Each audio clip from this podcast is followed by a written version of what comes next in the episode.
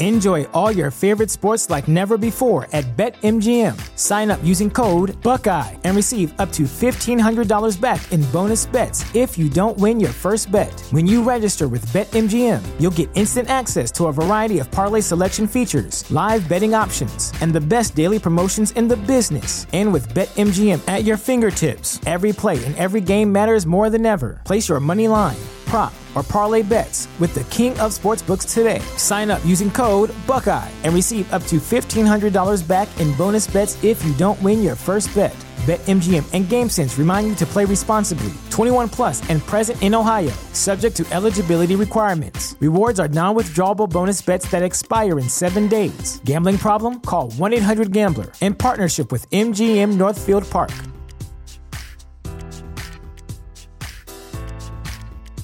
Support for this podcast and the following message come from Corient. Corient provides wealth management services centered around you. They focus on exceeding your expectations and simplifying your life. Corient has been helping high achievers just like you enjoy their lives more fully, preserve their wealth, and provide for the people, causes, and communities they care about. As one of the largest integrated fee only registered investment advisors in the U.S., Corient has deeply experienced teams in 23 strategic locations. Corient has extensive knowledge spanning the full spectrum of planning, investing, lending, and money management disciplines. Leverage Corient's exclusive network of experts to craft custom solutions designed to help you reach your financial goals, no matter how complex they may be. Real wealth requires real solutions. For more information, connect with a wealth advisor today at corient.com. That's C O R I E N T.com. Corient.com.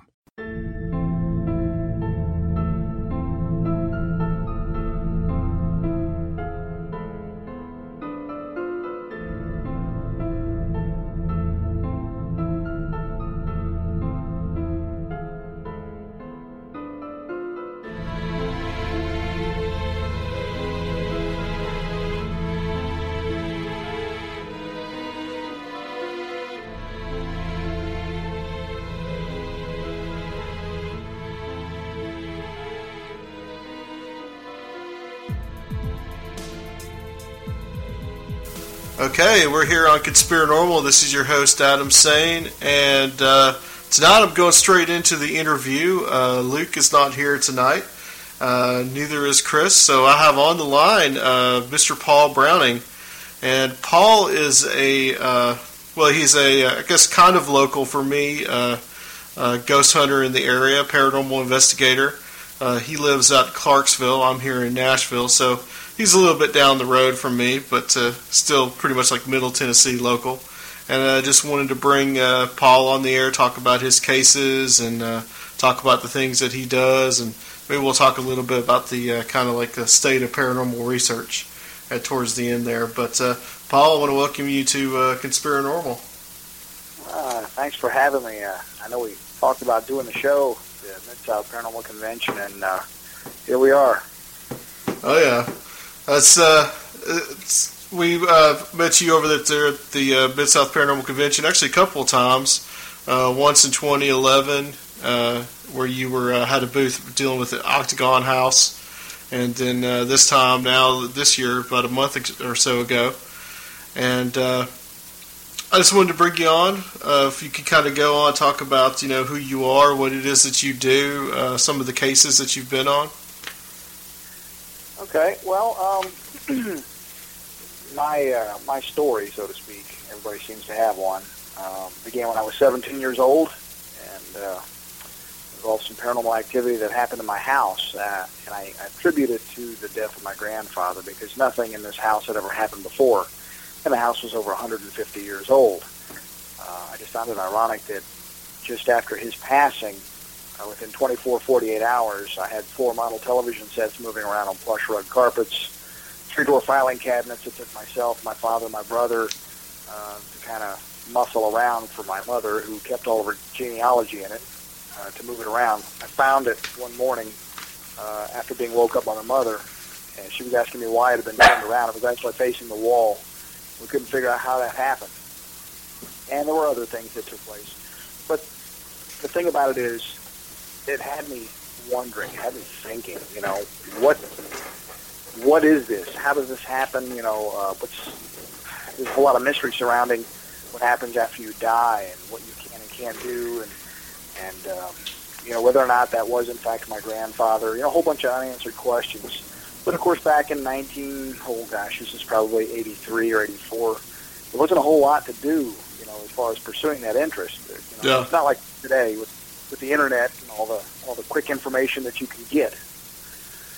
So, you know, years go by and I'm doing all kinds of, you know, side projects and whatnot. And I just happen to take a break, sit down. I uh, noticed that uh, after flipping a few channels on the television that uh, we've got this black and white channel with uh, some bald guy and somebody in there. It's real quiet.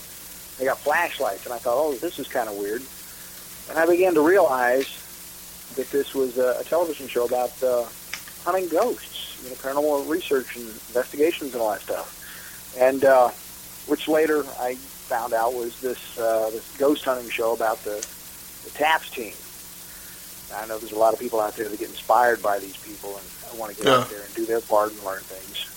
And uh, I can't lie, that's what actually made me think, you know what, maybe I can pursue this now. Yeah, I think a lot of people were um, inspired by them. I kind of went down kind of a different kind of path in a way.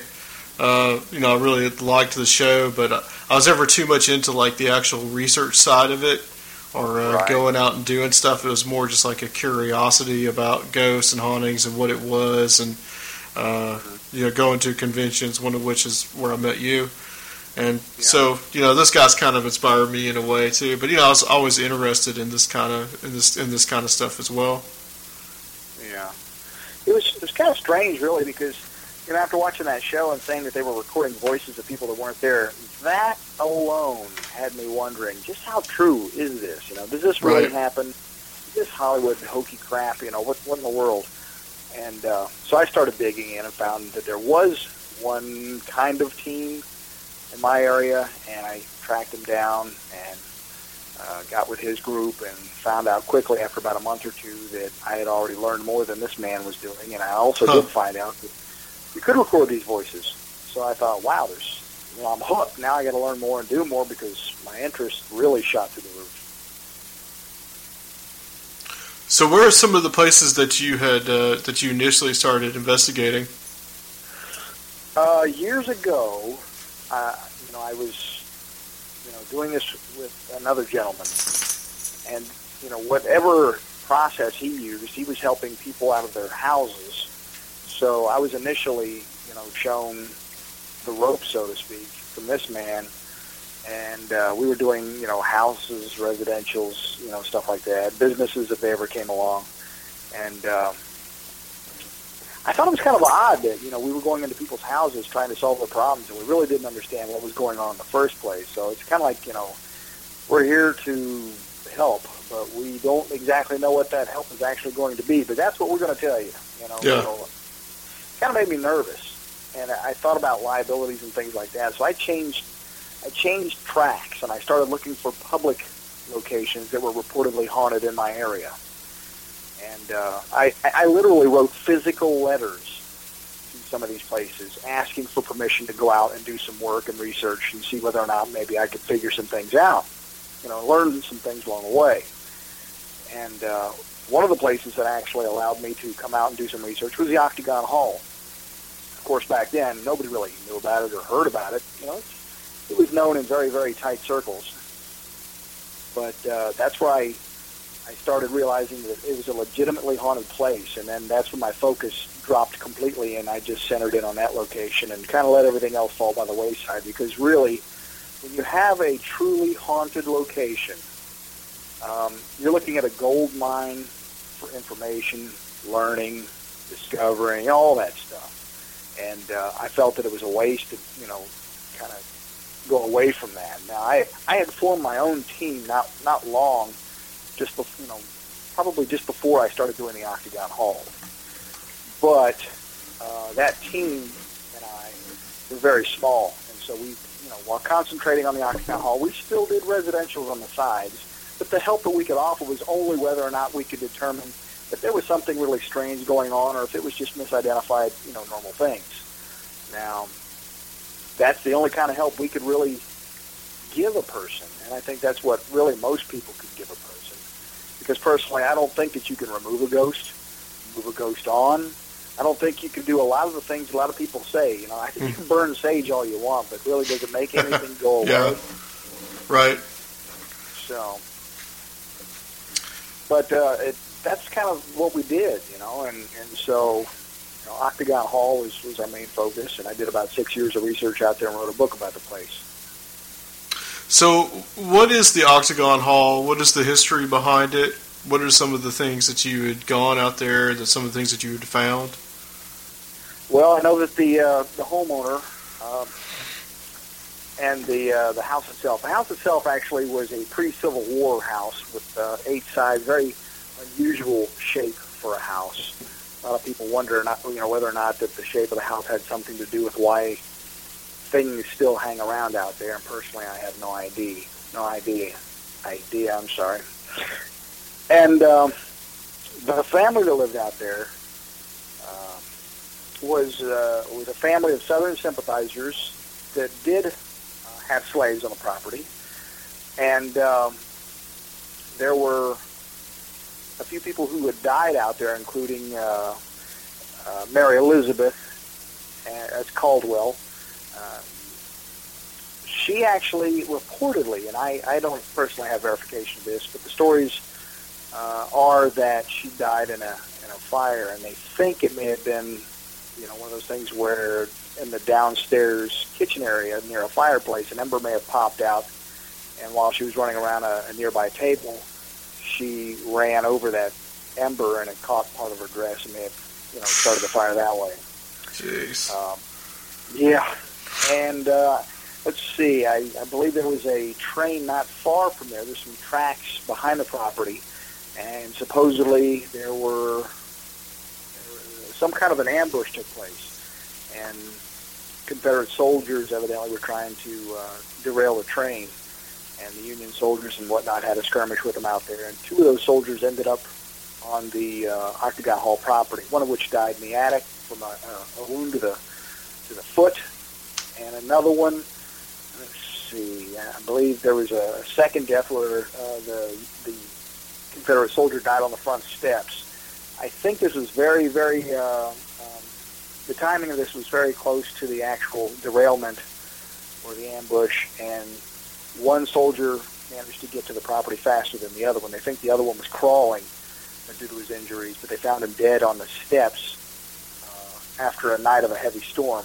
And I guess while he was banging on the front door, uh, they were hearing, you know, the loud thunder outside and, and kind of confused one with the other. So uh, they never answered the door, and they found him dead on the front steps. But uh,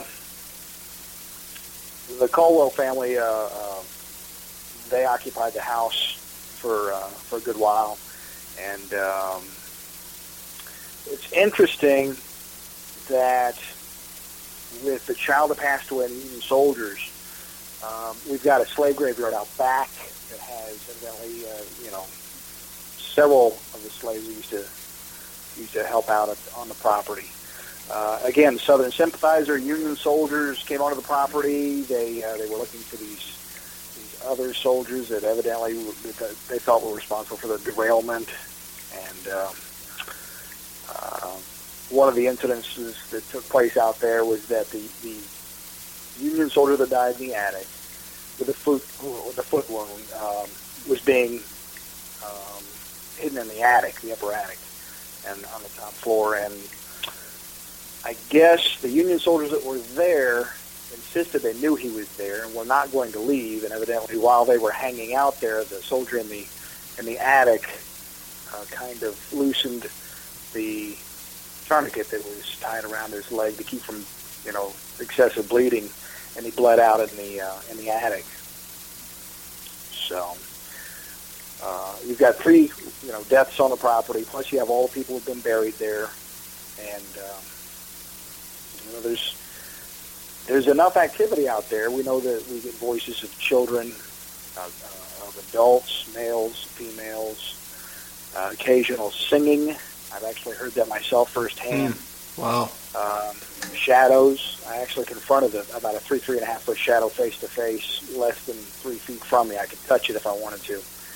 And uh, was that inside the house or was that outside?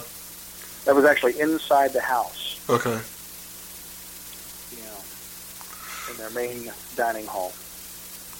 So there's a there's a ton of death there and a ton of history that's Yeah. uh, that is that has gone on there at that location. Um, yeah. Some of the kind of like things that you did there, um, you know, what were some of the other experiences that you had? Like, is I mean, I think that you've you've had a lot of experiences in that one location more than any anywhere else. Is that correct? Yeah, that actually is where I've had the most, um, what I consider to be paranormal activity Yeah. in all of the uh, investigations I've ever done. Hands down, the Octagon Hall is the top spot for me. Um, I've had uh, EVPs, you know, plenty of times, including one that actually called me by my first name. That kind of shocked me. Hmm. And uh, I've I've seen shadow figures. I've um, I've seen something I, I still struggle to to define or to to describe because it, this completely does not make sense at all. It's one of those things that you, it begins to make you rethink, you know, the possibility of what else could happen when when when what happened actually took, you know took place. I'm stumbling for words tonight. I don't know what it is, but anyway, It's okay. um, I'm thinking about a lot of different things, and they're all kind of hitting me all at once. But with this particular thing, and I've never talked about this on the on the radio ever. Okay. Wow. I'm sorry. Uh, yeah. Great. Wow. Yeah, this this is something no one else I've ever talked to on online or on the radio or any kind of any interview. I've never I've never spoken about this particular experience, but thank God I had a, a witness with me. Uh, we Yeah. both experienced it at the same time. But upstairs, they've got in order from left to right, they've got four rooms at the top of the stairs. Starting from the left, you've got a nursery, then a hospital room, uh, and then a uh, I think they call it the sister's bedroom, and then oh, I'm sorry, the guest bedroom, and then the sister's bedroom on the far right.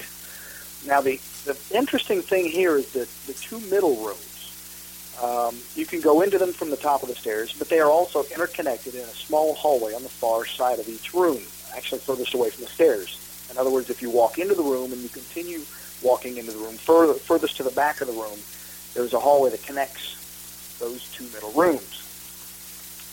Now, I'll paint this picture, and you can kind of see what you what you get out of it. Maybe you can maybe you can kind of uh, understand how I how I went about on this.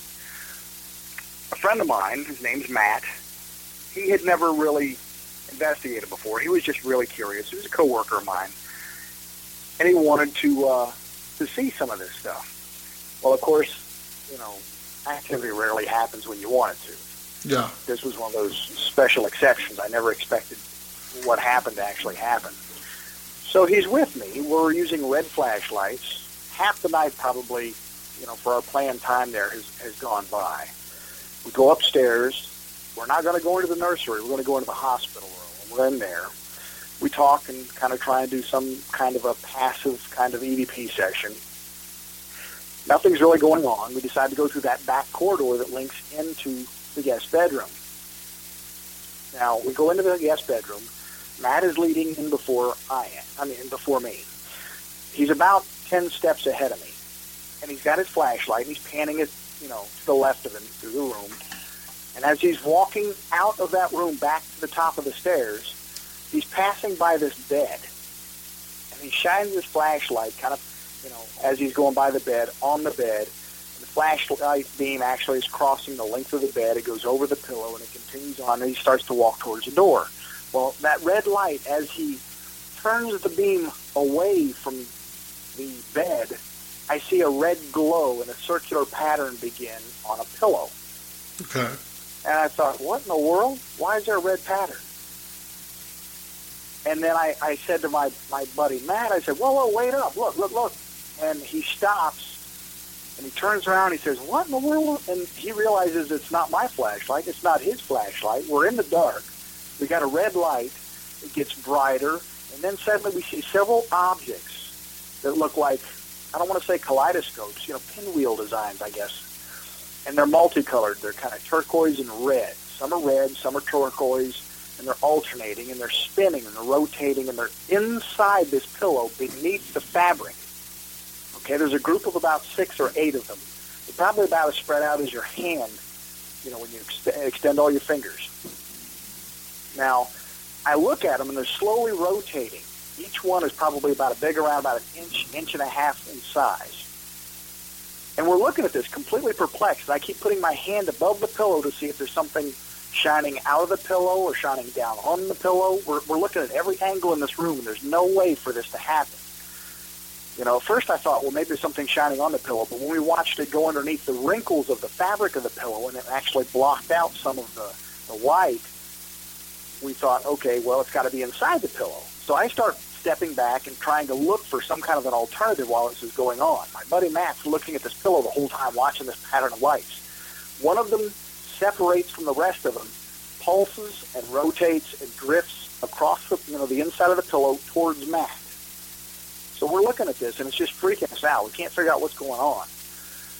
And then, just as strange, it stops, goes back to the group, and then they all begin coming up out through the top of the fabric of the pillow, and now they're in the air about three inches off of the surface of the pillow, and they're flat. They're like 2D. I can't explain this. They almost look Okay. cartoonish. Okay?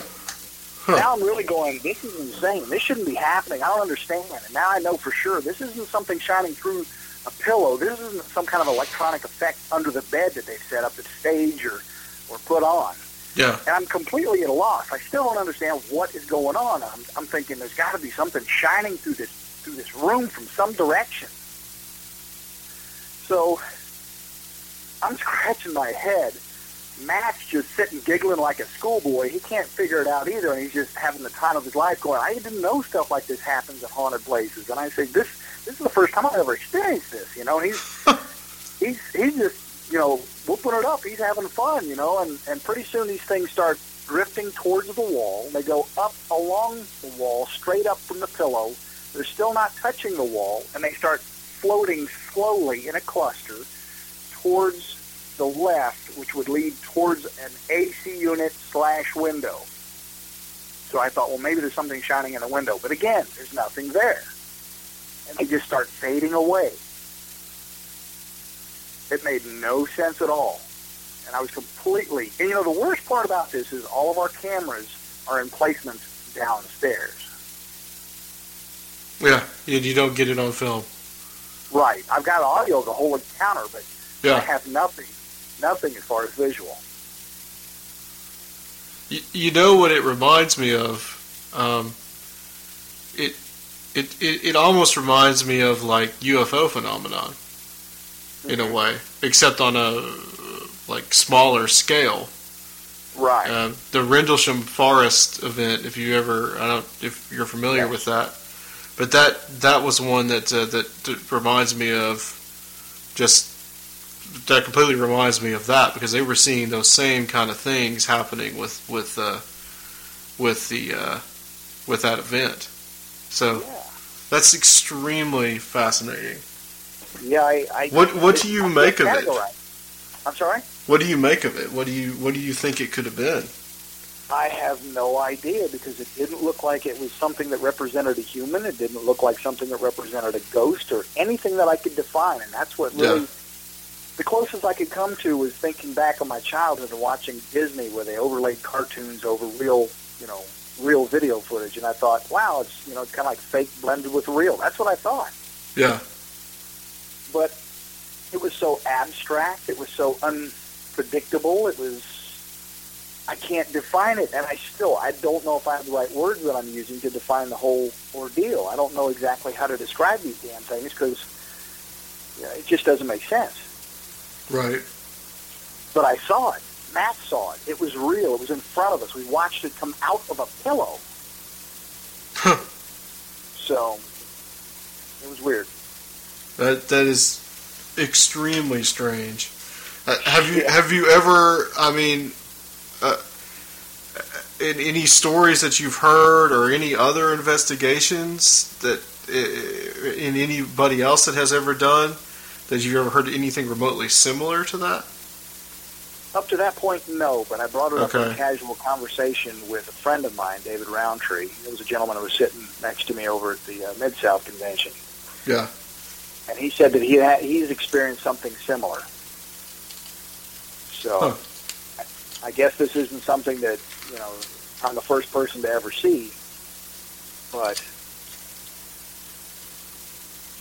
anyway. Interesting. But as Yeah. far as like full like apparitions, um, Mm-hmm. has anyone that was on your team at the time or yourself seen anything happened there?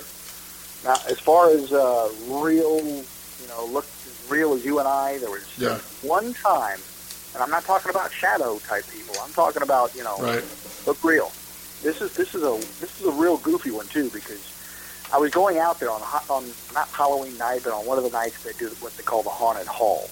Yeah. And uh, I remember I got there early because I wanted, you know, I helped them a couple years in a row, and I wanted to see, you know, what was going to happen in the hall because I really hadn't over the last couple of years. So I get there early with a friend of mine. We're pulling, you know, we're pulling up to the building, and I noticed that downstairs there's a, there's somebody dressed as a Civil War soldier peeping out at me through the window, and I thought first thing that crossed my mind is, you got to be kidding me! They're going to actually scare these guys with, you know, history, you know, Civil War people and stuff, and I thought that was really cool. so I uh, get out of the car, and I mean, I'm I'm looking at down down this window, and whatever it is, evidently sees me. He's got a big, thick, you know, uh, mustache. I couldn't even see much of his mouth at all, but I saw that he was uh, medium build, uh, had a hat on, slowly turning away. And I thought, I want to see this whole costume. I want to see the entire thing. So, you know, I started hustling down the walkway and uh, opened the downstairs entrance. And as soon as I opened that door, it wasn't two steps, and I was in the hallway downstairs, and I could watch him come out of the room that he was, you know, about to leave, according to what I saw, you know, through the downstairs window outside. But as I stepped into the hallway, at the end of the hallway, there's three girls working on stuff, and they all knew me. And I said, uh, "Where is he?" And they said, "Where's who?" And I said, "The gentleman in the Civil War uniform." I thought, "There's no way he could have got upstairs without me seeing him, or at least hearing him walk, or something." And she looked at me and she said, "That's funny. Yeah, okay, right, Civil War soldier." and I said, "No, seriously." And so we had a slight argument, and then I bolted up the stairs to see if maybe they were trying to fool me. But nobody ever saw that soldier. Hmm. So your initial thought when you first saw him was it was just some guy in a costume. Yeah, it was I mean, it was literally that real. Yeah. Yeah. So, Are there particular times a year over there that things seem to be more active? um, I don't spend too much time past October because it Okay. just gets too cold in there. It's just not worth it. So I can't give you a whole lot of data during that time of the year. Right. But I do know that usually during the uh, the warmer months, um, late summer, I get I get pretty good results out there. Um, I think a lot of it has to do with the right place, right time. I don't think there really is a you know um, a, a, a best time or a best date. I just think that you know it's a hit and miss thing. It's like fishing. Yeah. What are some of the things that you did, like investigative? Like, uh, I, I saw a, a video um, on your website that you guys had done, uh, like more like everyone dressed kind of like in a period costume, in Oh, a way to try to bring. It, it was like a, kind of a way to to not. Uh, I think you said something like it was indirect provoking, was the term that Right. you used.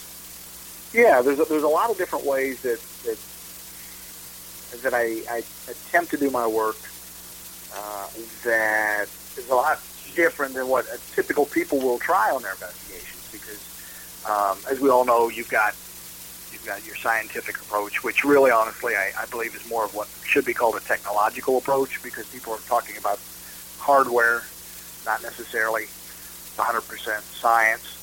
And then you've got the other people that are into the metaphysical side. And sometimes teams will blend the two. Well, in my work, I discovered that I began doing a whole different line of thought.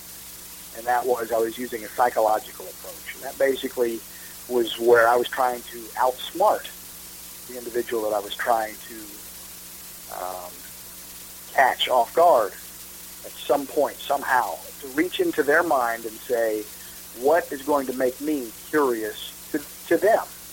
Rather than, you know, thinking about walking into a house and trying to find a ghost, why don't I walk into a house and not find a ghost, not even look for a ghost? In fact, if there's something there, maybe there's something I can do that will make it follow me and want to know more about me and, and generally stick close by so that whatever I do may work. And I have to tell you, it, it works. I mean, you can die, but it doesn't change the way you think, evidently. You know, you're still human on the other side. So I tried dressing in furry clothing in an attempt to draw their their uh, their curiosity and to you know kind of give them a show. Yeah. Whether or not they might take an interest, and um, that stuff it may work. I wasn't the first person to try it at the hall, but that was one of the things that I wanted to, to show on video. Is one of the things that the public could do in my quest to share information with the general public. Uh, that was one of the things that we shot on video. It was the only thing that it seems that a lot of people who shoot television shows ever made it, you know, out there to the public because everybody else in television could care less. They want entertainment. You know, they, they could care less about the truth, whatever. But yeah, we, we tried the period dress thing. Um, on the video, it shows what you think may be a response, when in fact it really is not. And I tried my best to get a hold of the people in charge to tell them that the response that they think they got is not a response. It was actually a different recorder in a different location in the house picking up what I had just said. Oh, okay. Yeah. So, Yeah, I think you have to be careful with that kind of thing. Uh, yep. TV will always try to embellish it, but I think more about that later. Uh, Yeah. uh, also, too, I think that you've uh, investigated over the. Uh, well, actually, before I get to that, I wanted to ask uh, too about you know more investigative techniques, and I think you know, you know I talked about um, the number of people that you have with you at a location. yeah. That if it becomes too many people in there, hmm more than likely things are not going to probably happen. I, I really believe that. Yeah. if you scrape away and separate everything back to the way it was before you started in with your investigation with all these people, let's say the house has a ghost in it. Let's say the ghost is one of the people that used to live there. But let's pretend, just for a moment, that the ghost is still here. Now, if the ghost was a regular person, and all you people showed up at that house and opened that door and walked in with somebody standing there, the first thing you're going to think is, uh, fellas, we just walked into somebody else's house. This is kind of rude. Yeah. Um, and there's like 20 of us. And if you play the part of the ghost, who's now a human being, you're probably going to say, look, I'm being invaded, and I didn't invite any of you people here. So what am I probably going to do? You know? Probably going to hide or There you go. maybe get mad, possibly, but uh, and and that really is where most of my psychological stuff is is built around. Forget about the fact that they passed away. Put them back in a body. What would you do if they were there? You know, if you were in their house and you were looking for them, and they didn't know you, how are you going to make them curious about you? How are you going to do all these different things that's going to draw their attention? You know, because you've already walked into their house, you, and, and in their eyes, you're probably invading. Uh, you're you're probably not welcome there. You're probably, you know, and for all you know, they're looking at you like a couple of thieves coming in to steal stuff from the house. I mean, what makes them want to just come out there and go, "Hey, golly, how you doing? Yeah, I'm a ghost. You know, I'll talk for you." People forget that. yeah. So, Uh, well, I mean, if if I were, you know, sitting here right now, and all of a sudden, like some bodybuilder guy and a couple of guys with cameras came in and started yelling at me, I'd probably be hiding. Just just a thought, you know.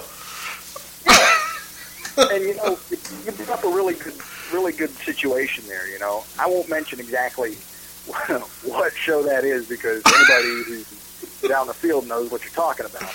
Yeah. But you notice they like to provoke, and that kind of stuff really irritates me and makes me pretty mad. So I've learned that there are certain people with certain personality types that no matter what, have this kind of thing they just feel like they got to do. Now, it made me think. Is hello? Hey, I don't know what happened. We just okay. it, it, it must have been uh, it must have been uh, either Skype or uh, or on your end. I'm not sure, but you just like went dead. So Okay. no pun the last thing I intended. No- Uh, you were ta- we were talking about um, provoking ghosts in a certain television show. and You said it made you think of something.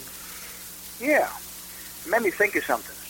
If you if you were to go over to your friend's house, okay, and he says, Hey, you know, if you're thirsty, get you a Coke out of the fridge. So you go to the, your fridge and you grab a Coke. Now let's say your friend gets up and goes out there to grab himself one and realizes the fridge is open. What's he gonna do?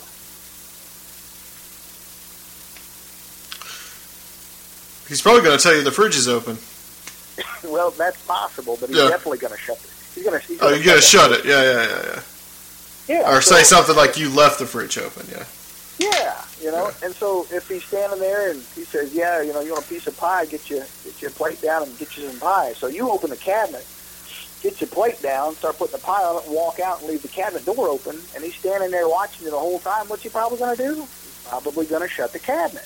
He's Yeah. probably thinking, you know, were you raised like this? You know, you know, I'm mumble mumble. And uh, I thought about that, and I said, you know what? For somebody who may be a neat freak or, or for somebody that this kind of stuff irritates, this would get a response out of something that may possibly be in the house because this actually has happened to my sister-in-law's house. Huh. A couple times she's left, you know, a couple drawers out or some cabinets open. And invariably, she's sitting in the living room eating her food, and one by one, she can hear them close out there. And this was not long after her grandmother passed.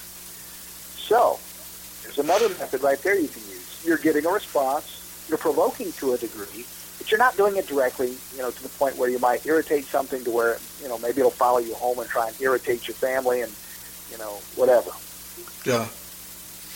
And you're not you're not sitting there you're not sitting there scream at him, but you might have a ghost with with OCD. That's true, and and really, I'm I don't want to make something mad that I can't keep from following me. I can't keep from irritating my family. So why would I want to make it mad? right. Know, we're just going to be in minor irritation by walking around leaving a few things out of place. Right. Yeah, kind of just like a little bit of a nuisance in a way. Right, exactly. You're kind of treated as a little bit of a test. Uh, one other place I think that you've uh, investigated is the uh, old South Pittsburg Hospital over in South Yeah. Pittsburg, Tennessee. That's a pretty interesting place. Uh, what kind of uh, things have you done over there? What uh, experiences have you had there? Um, I know that at one point we actually heard a phone conversation going on in a room right next to a phone outlet where there was no phone, which we thought was pretty weird. Um, Oh, yeah, I've had, uh, of course, you know, you get EVPs out there. There's a lot of, you, you get EVPs fairly easy, easy out there. Um, I was doing a Halloween event with those guys last year, and I was dressed up. I was actually uh, a Grim Reaper, a winged Grim Reaper. I could actually open these wings too, and it was, uh, it was pretty menacing. I had a moving jaw piece and everything, you know, on the skull. It was just, it was awesome. And so they put me in this little cubbyhole area where uh, it was near uh, a corner. So the tour would literally walk to that corner and on around, and I was backed up in a cubbyhole, and it would just kind of pop out and scare them. But I fogged up the place just before I would jump out. Well, the funny thing was I was just starting to fog it up, and there was something that I noticed because I, I, I was, you know, pushing this fogger's button down, that there was some kind of a half torso crawling around my feet. And I was looking at it, and I thought, what in the world is this? And I got so engrossed at looking at it, it looked like it was probably about the size of a maybe a five or I don't know, three to five year old, just crawling around on all fours, you know, torso moving around in through the fog. And I was just so taken by this that I completely forgot that there was a tour group coming up on me, and I thought, oh, and I jumped up just in time to scare them. And when I looked back, whatever that was was gone. That's a good question. Um, Mhm. When you you see that, you just became fascinated with it. Yeah. And I would think for me that would probably scare me a little bit. Have you ever? And then you had to cut concentrate until you could scare some people. But uh, I, have you ever had a moment where you just like you were utterly terrified at any any of this stuff, or is it just more that you're just completely fascinated and it's it's become just something that you've you've studied that you know isn't going to hurt you, but it's more like of a, either a startle or just a total fascination. I, you know, I haven't had anything thrown at me. Yeah. I've been lucky. I haven't Okay. had. Uh, I haven't had any. Well, I take it. To, I take it back. There was this one place that I went to in Nashville. Okay. It was a business, um, and the people there were reporting that there was a place where they kept all of their data a room upstairs near an electrical room. And they said that every time they went in there, they didn't like it. The women didn't like going in there, and some people said they they've heard things up there, and you know they wanted us to check it out. Well, I went into this room looking for stuff, and uh, at one point there was another gentleman on my team. He went in there with me, and in this room they've, they've got all this boxed material, more or less around the center of the room, all scattered about in piles, and around the edge of the room, you know, there's there's walkways, but there's exposed beams that would literally, if you fell between them, you'd crash through the the ceiling down below into the Yeah. next room. And uh, so we're in there, and he thought he saw something. So he goes around to the left side. I go around to the right side, and he says, "I know I saw it. You got to be almost on top of it." And I'm looking, and all of a sudden, this thing is screaming at me, and it's a woman.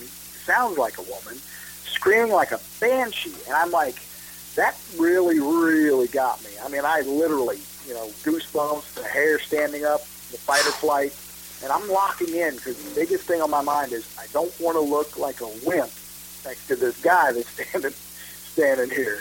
Yeah. So I'm trying hard to, you know, stay rock solid and stand my ground while this thing is screaming in my face. I know, I mean, it's got to be right in my face. I think I've cornered something. And so finally, after about a, about a good minute, minute and a half, I start backing down because I can't take it anymore. It's just too loud and I'm too shook up. And it finally stopped screaming. So my buddy, he's like, what in the world was that? And I said, I don't know, but it was right in front of me. And I, I left the room. I waited about 10 minutes. I went back in, and this time I didn't hear it scream. But the funny part was I had my digital camera with me. Now, on those digital cameras, when you when you turn it on to take a picture, a lot of times you get that little live view on your little viewfinder there. Right. And and while I was looking through that, holding the camera a little ways away from me to take some photos, uh, because I could hear that noise, I could hear faint screaming. There was something shadow-like, and the only way I can describe this is it looked like it was shambling, arms and legs flailing, and I could see it plain as day. But when I looked directly at what I was taking a picture of, in other words, in the corner of the room that I was aimed at, I saw nothing. But on the viewfinder, you could see it plain as day, and I was really freaking out. So I thought, what in the world is this? Why? How come I can't see it with my eyes, but this camera can see it? I tried to take a picture. It wouldn't take. I held the button down. You know, normally you get that little click, click, click, and then the picture. I held that thing down by the by the button, and and you know, and the bottom of the camera on one hand, holding the button down. It would not take a photograph, and to this day, I don't understand why it didn't. So you So- could see it in the viewfinder. You could see it in the in the display, but you couldn't actually take a picture of it. Right, not with the. I couldn't see it with the naked eye, and I couldn't, for some stupid reason, my camera would not take a photograph. Period. Now, the only other thing that was really weird about that case was before we went into that room, I had probably 50 chargeable batteries that I, you know, I had already taken care of about two hours before we went there. I've got rapid chargers and everything. When we got there and I set up and I opened those batteries, I pulled out one dead battery after another. The entire batch was dead. Using the energy to manifest itself. I don't know. Yeah. I just know that the, the batteries were dead. I couldn't do anything. I literally had to operate on devices that could plug in. Uh, the camera, we ended up buying uh, some batteries for it before it would work. You know, just regular old batteries. That was at that was at South Pittsburg Hospital. No, it was at an undisclosed location. Undisclosed location. in Okay. Nashville, yes. Oh, It was a okay, yeah. Wow. Well, what do you think that? Um, uh, are you pretty uh, set on that um, ghosts are, are human spirits? Do you believe that there may be uh, demonic as well? That's a good question. I mean, I've been doing this since 2005. Yeah. Um, I've averaged probably 50 or more cases a, uh, a year. That's about one a week. Um, the first year, probably not so much, but after that, it caught on pretty quick. And going out on a regular basis was pretty, pretty happening. A lot of those cases I was going back to multiple times. It wasn't a one, you know, one-time deal, but um, I was constantly at work, you know, that often. Um, I've not gotten one demonic case. Okay. Okay. But you believe maybe there is a possibility of that. Well, that's just it. I don't know. Um, Yeah. Do I believe in demons?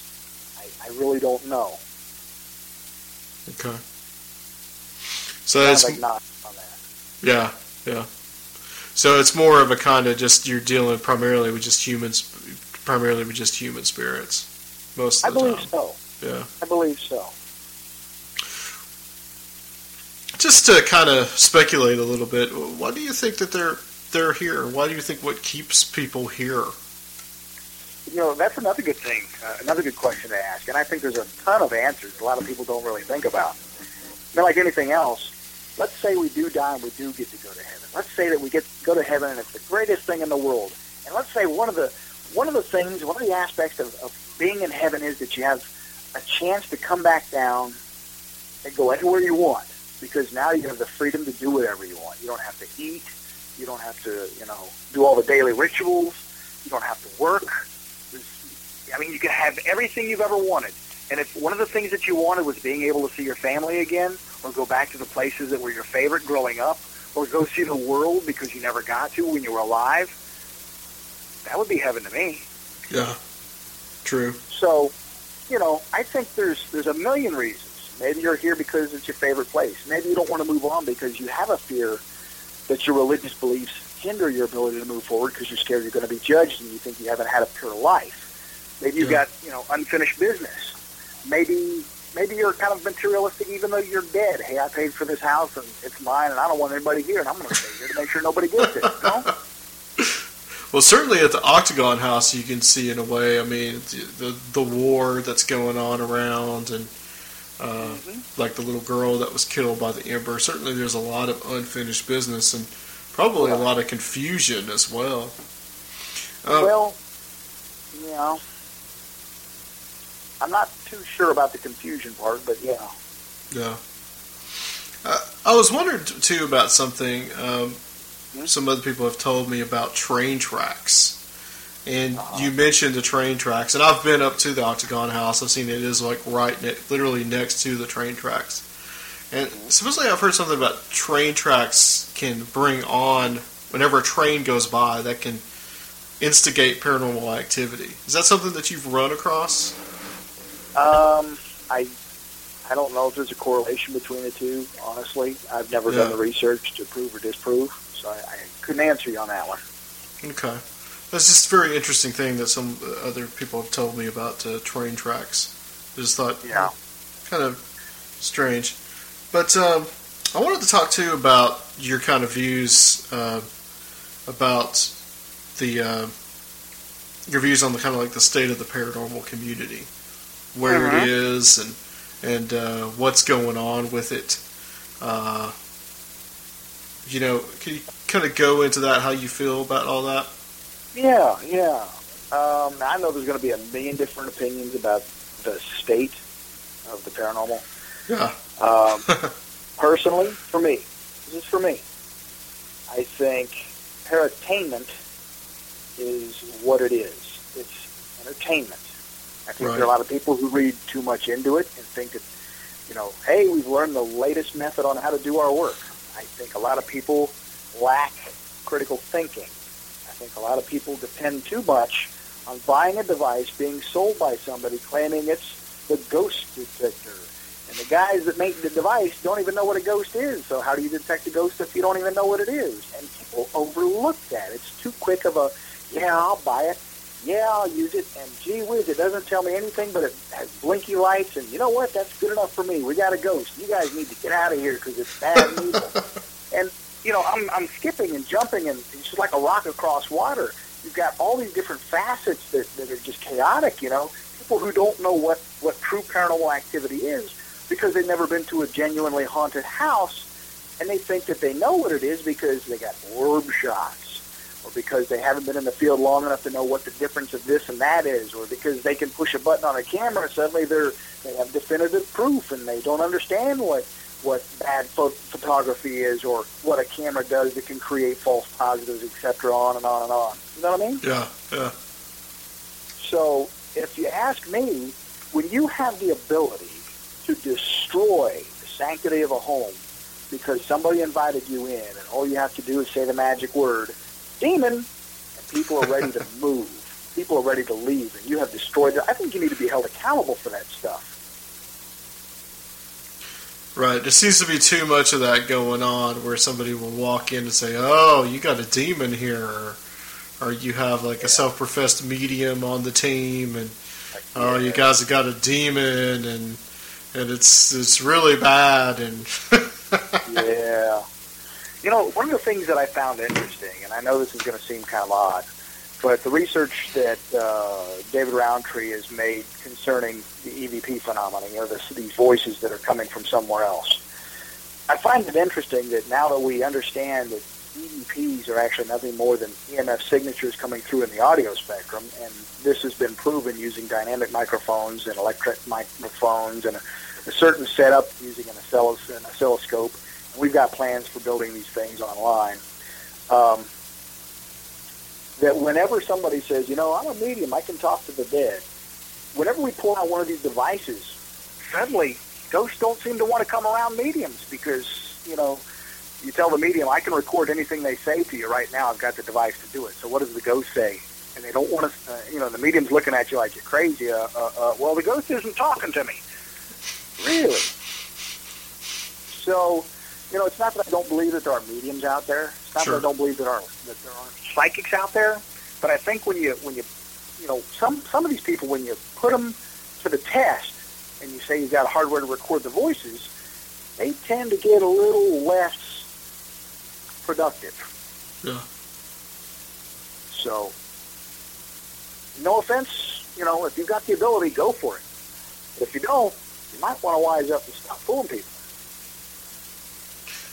What is your view on places that have really um, cashed in on the fact that they may or may not be haunted?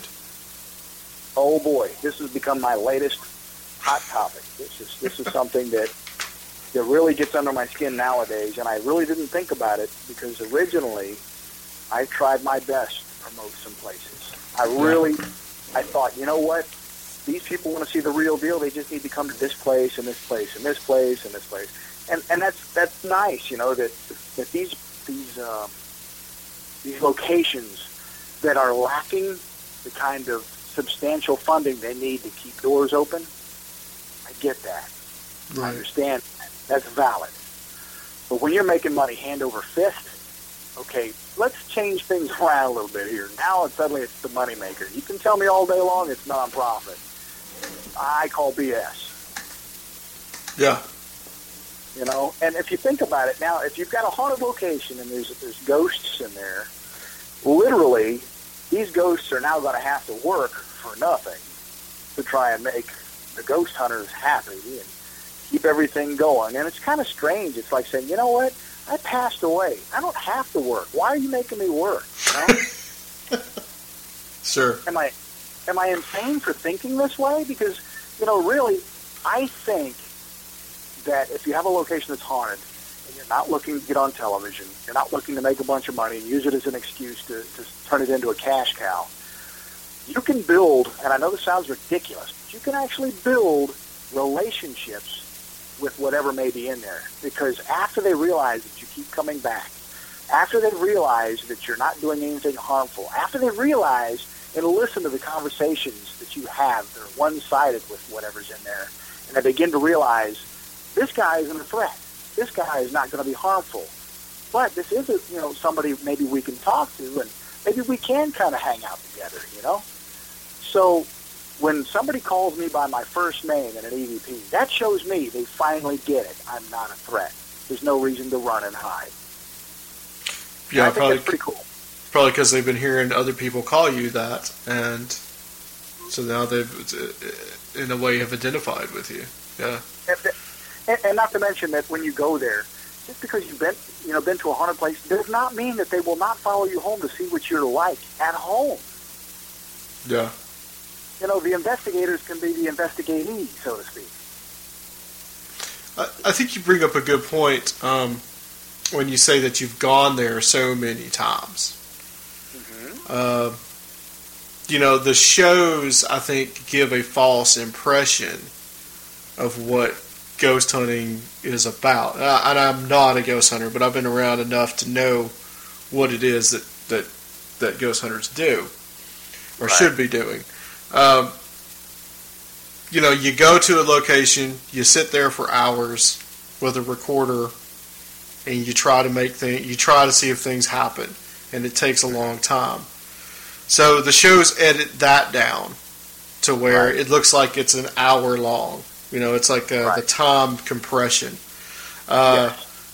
But then the other thing that you're not seeing is, oh well, we didn't find anything here, but uh, but the thing is, is that like what you were doing at the Octagon House, you went back several times, and the like as you said, the, the spirits there probably got to know you and who you are, and it's just like Right. that one time doesn't necessarily mean that something couldn't happen a month from now.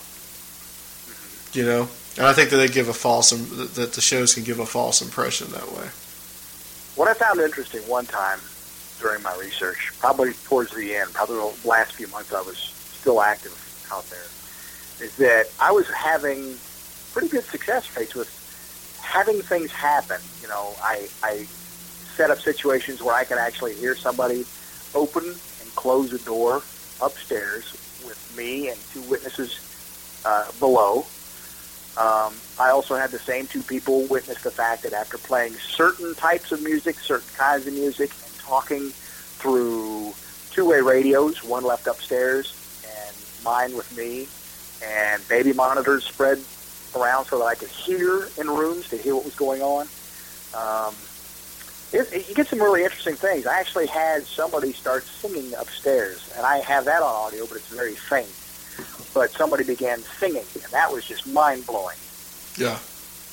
And that was that wasn't on a two-way radio; that we could hear it audibly with our ears. Wow. Do you know what they were singing? No, I have no idea. I was They just were- wondered it if it was time period appropriate. I I wish I could tell you. I really do. Yeah. I was the, the most upsetting things with a lot of the activity taking place is that I don't have materials close enough to them. And I think they know that. I really believe that while you're going around setting things up, they're right there with you going, well, what's this for? What are you doing with that? Well, you know, it's like, do I really want to be on camera? And They kind of fall back on that. I really don't want to be on camera. You know, maybe I don't look my best, or maybe I don't know how I look, or how I will appear, or maybe, you know what I mean? It could be stage fright, so to speak, that human reaction without realizing, hey, I passed away. I don't have to worry anymore. Yeah. Interesting. Uh, Paul, the time we've got left, uh, what are you working on now? What's uh, what's what's the future for you, and uh, where can people grab your books and uh, contact you? Okay. Well, I, I recently posted some stuff on Facebook that said I was basically going down the rabbit hole. A lot of people didn't understand what I meant by that. Yeah. I also told them that I was giving my last interview for the foreseeable future on your show. Now, the reason why is because prior to this moment, I used to go to events, I used to lecture, and uh, you know, so on and so forth. I did television to a degree, only to see if I could actually get you know methods I have out there, so that other people could watch and learn. But that wasn't a good venue or a good path to follow, so I gave up on that. Um, I want to go 100% research I'm devoting the most amount of time to it. I really just I don't want to go around lecturing anymore. I don't want to go around doing a bunch of events. You know, there may be special occasions down the road. It's hard to say, but I'm not trying to. You know what I mean? Right. Um, I, I'm not making myself as available as I was before, and so you know, you can buy my books, learn some things.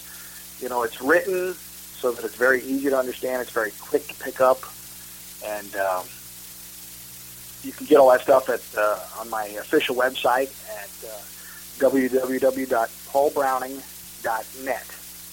Okay, it's not .com, it's .net. Okay. And that has that has my book links and whatnot. And speaking of books, I'm going to start plowing through another one and uh, put a lot of uh, things that uh, that I think would be uh, fun to read and and hear some of the accounts of some of the weird stuff that I've dealt with. Uh, a book kind of aimed at the widest audience possible instead of the paranormal investigator, not just the paranormal investigator. Right.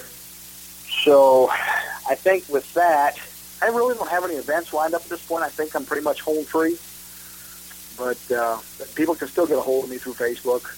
Uh, don't be surprised if I whittle my friends list down to an incredibly small amount. But regardless, if you need to get a hold of me, there's still contact email on my official page.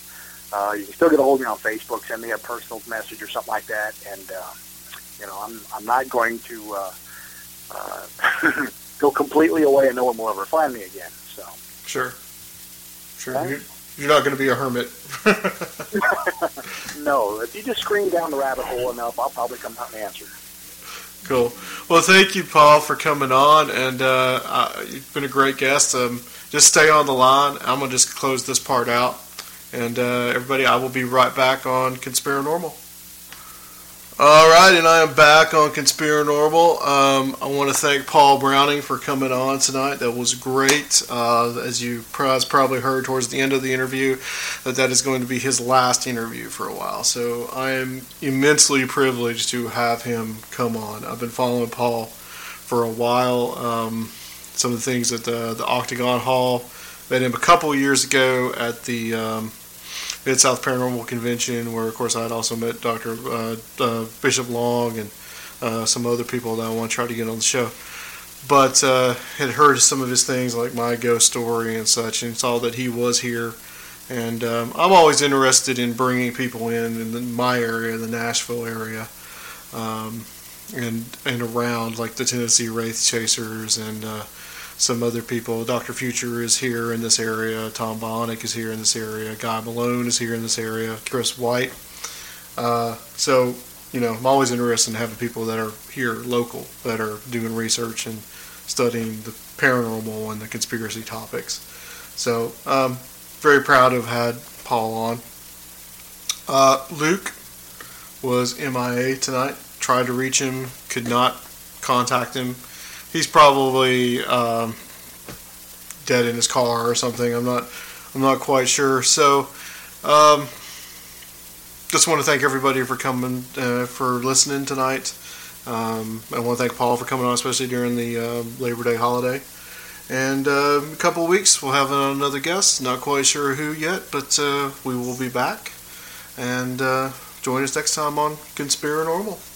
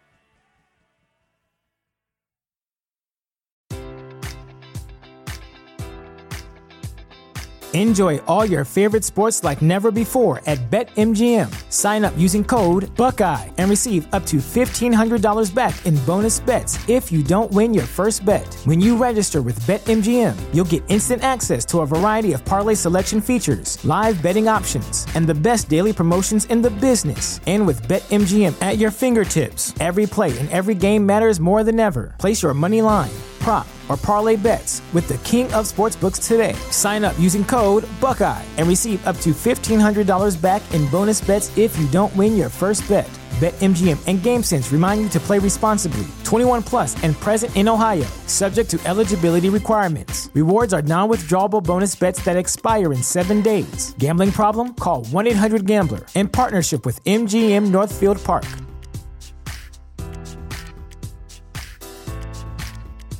Support for this podcast and the following message come from Corient. Corient provides wealth management services centered around you. They focus on exceeding your expectations and simplifying your life. Corient has been helping high achievers just like you enjoy their lives more fully, preserve their wealth, and provide for the people, causes, and communities they care about. As one of the largest integrated fee only registered investment advisors in the U.S., Corient has deeply experienced teams in 23 strategic locations. Corient has extensive knowledge spanning the full spectrum of planning, investing, lending, and money management disciplines. Leverage Corient's exclusive network of experts to craft custom solutions designed to help you reach your financial goals, no matter how complex they may be. Real wealth requires real solutions. For more information, connect with a wealth advisor today at corient.com. That's C O R I E N T.com. Corient.com.